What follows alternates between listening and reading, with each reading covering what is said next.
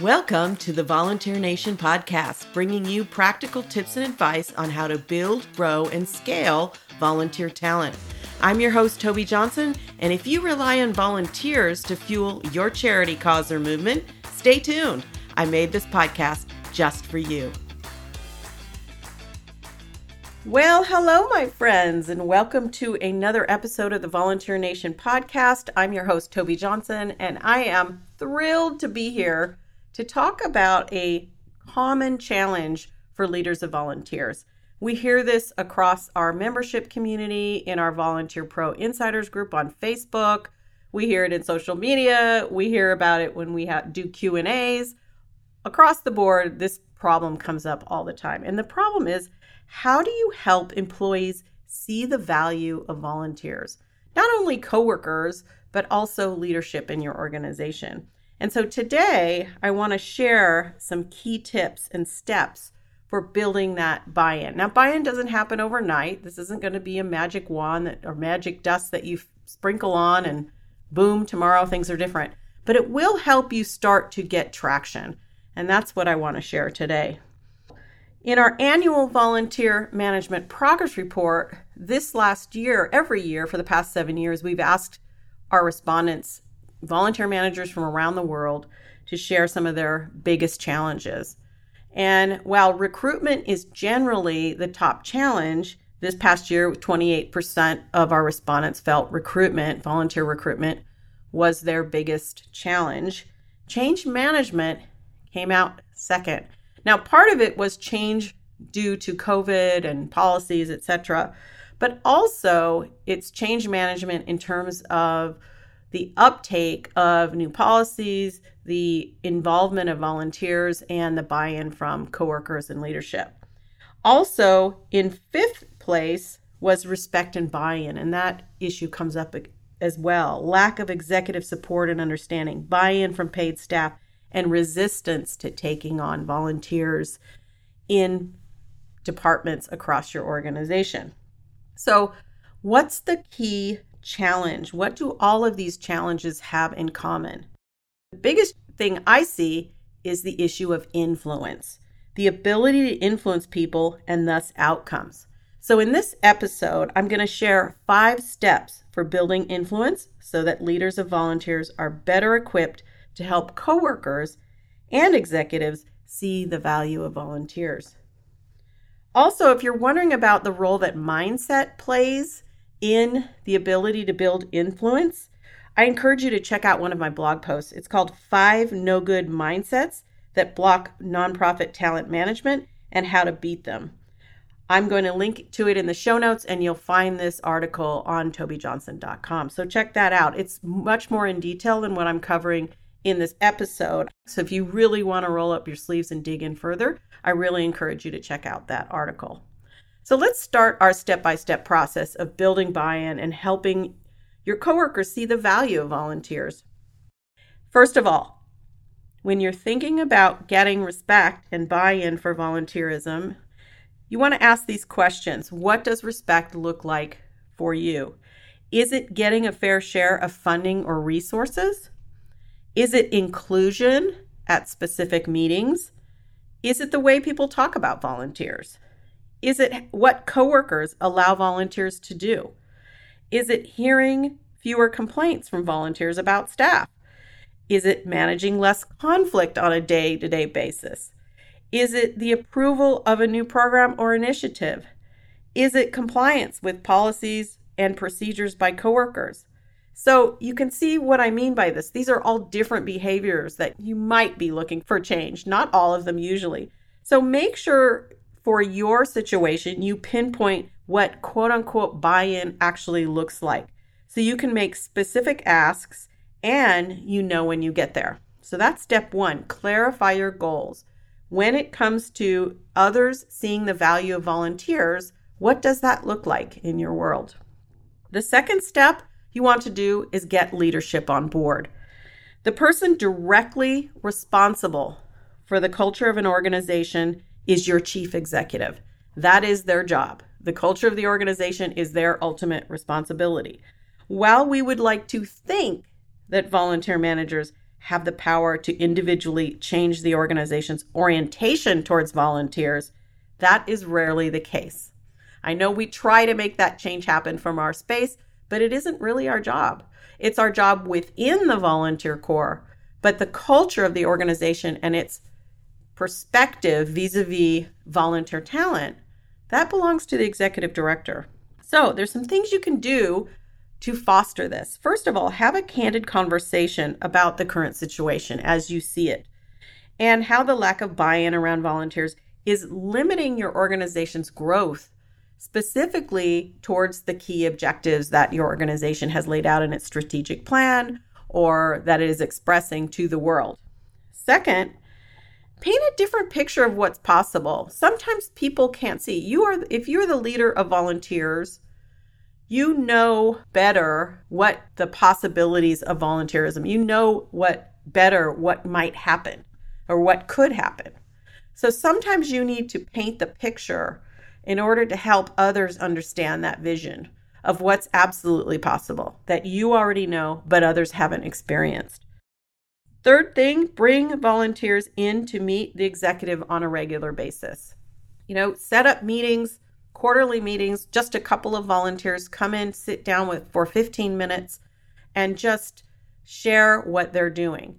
You can prep your executive with some information about the volunteers. You can even give them a few questions to ask if they're if they'd like that.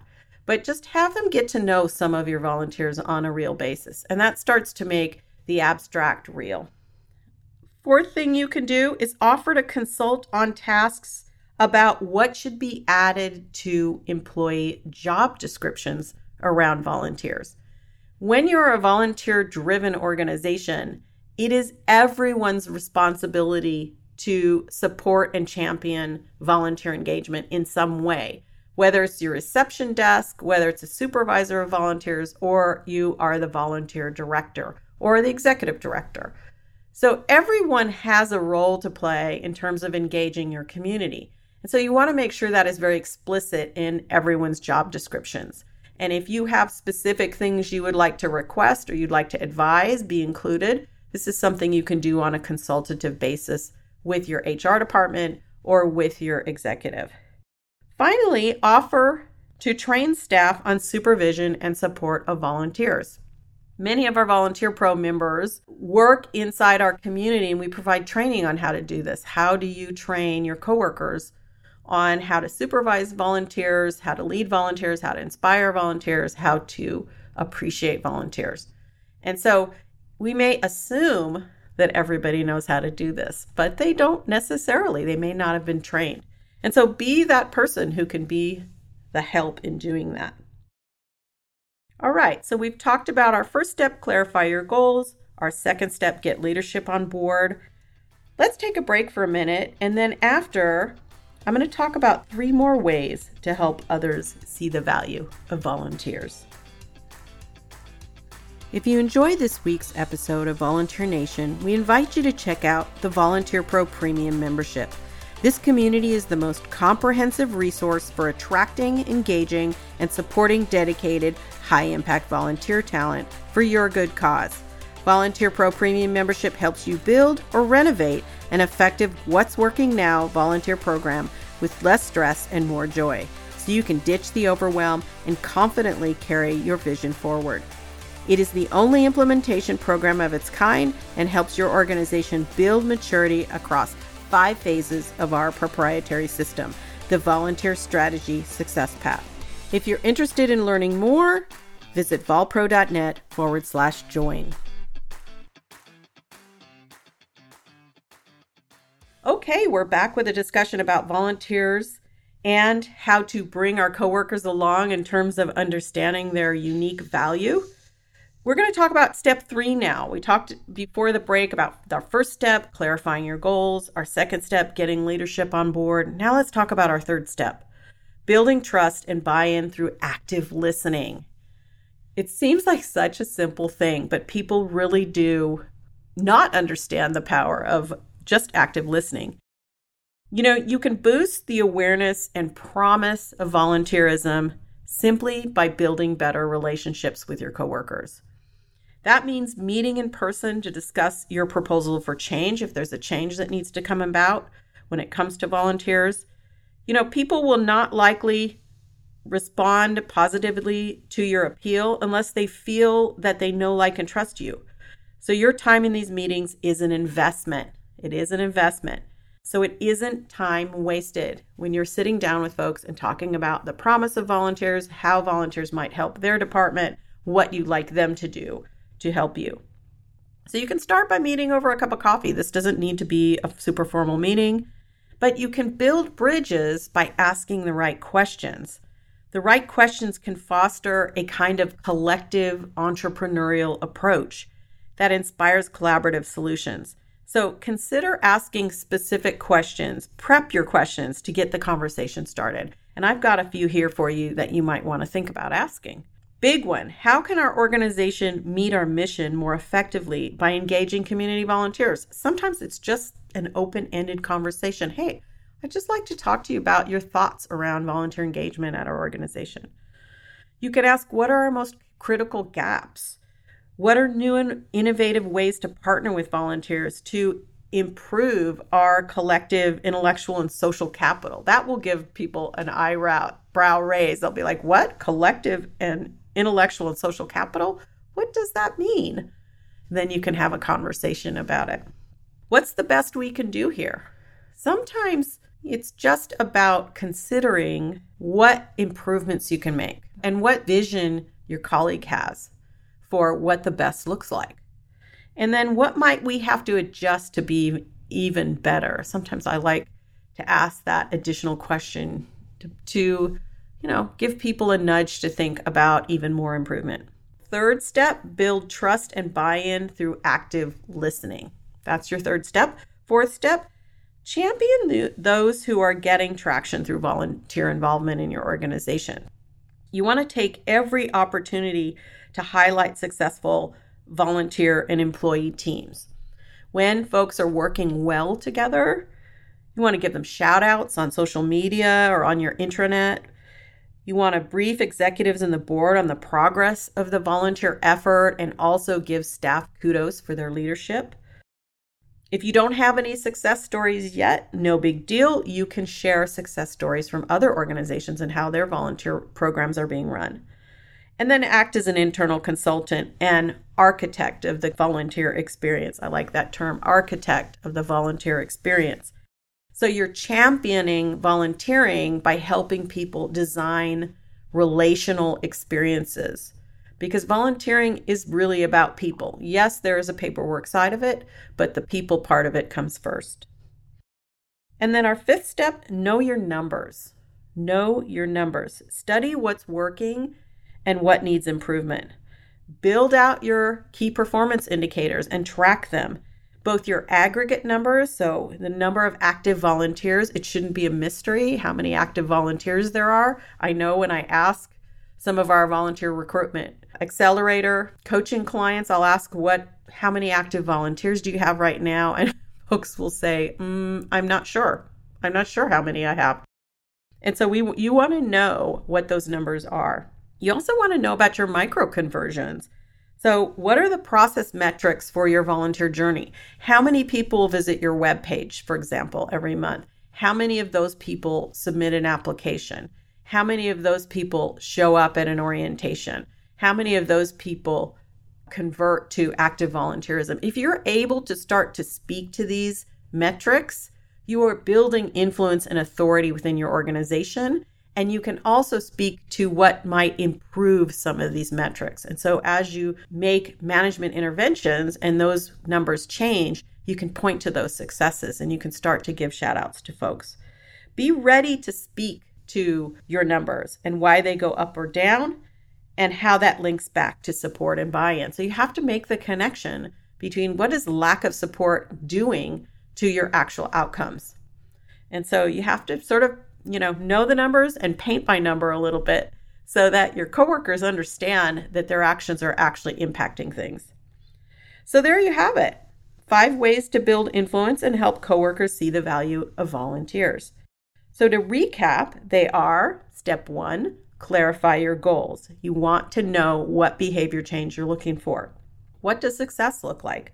Number two, get leadership on board. Start to talk to your leader and help consult with your leader about volunteer needs and their role in supporting and championing volunteers at your organization.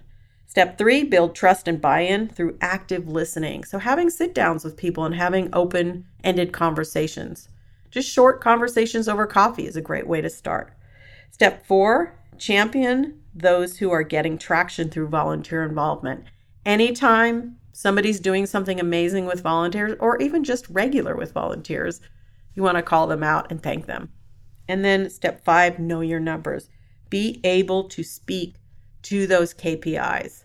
When you're able to do that, you will be start to build influence and authority in your organization as the expert in volunteerism. One final piece of advice I want to give you. Do not sweep things under the carpet. It's easy to let this kind of frustration grow and grow and to also accept it as absolutely necessary and part of engaging volunteers. That is simply not the case.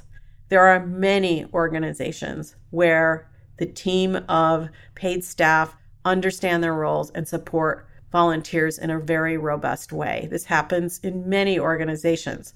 If it's not happening in yours, it doesn't mean that it's a foregone conclusion that that won't change. It can change. But if there's a need if you know, if you're feeling a real conflict or issue around supporting volunteers or where coworkers are not accountable to their what they're responsible for when it comes to volunteers, you need to step up and have a brave conversation, a candid conversation about what's not working. If you sweep it under the carpet, it will never change. You have to be brave and step up. If you don't, you are perpetuating the problem through your inaction. And so sometimes it helps to talk to other leaders of volunteers. It helps to maybe listen to this podcast again and build up your courage. But it's time to have those candid conversations if you are not moving forward. That's it for this week. Thanks for visiting. I'm really appreciating everyone who's tuned in and subscribed to the podcast. This is a serious topic on today's episode. I know getting buy-in isn't easy on the and it doesn't happen overnight, but I'm hoping these few tips might help you get started in the right direction. Thanks for joining us for this episode of Volunteer Nation, and if you liked it, would you do me a favor and share it with a colleague? And also don't forget to subscribe because in the future, I'm going to start recording bonus episodes and they will only be available to our subscribers through those podcast platforms. I hope to see you next time. Thanks for joining me, and I'll see you next week on another episode of Volunteer Nation.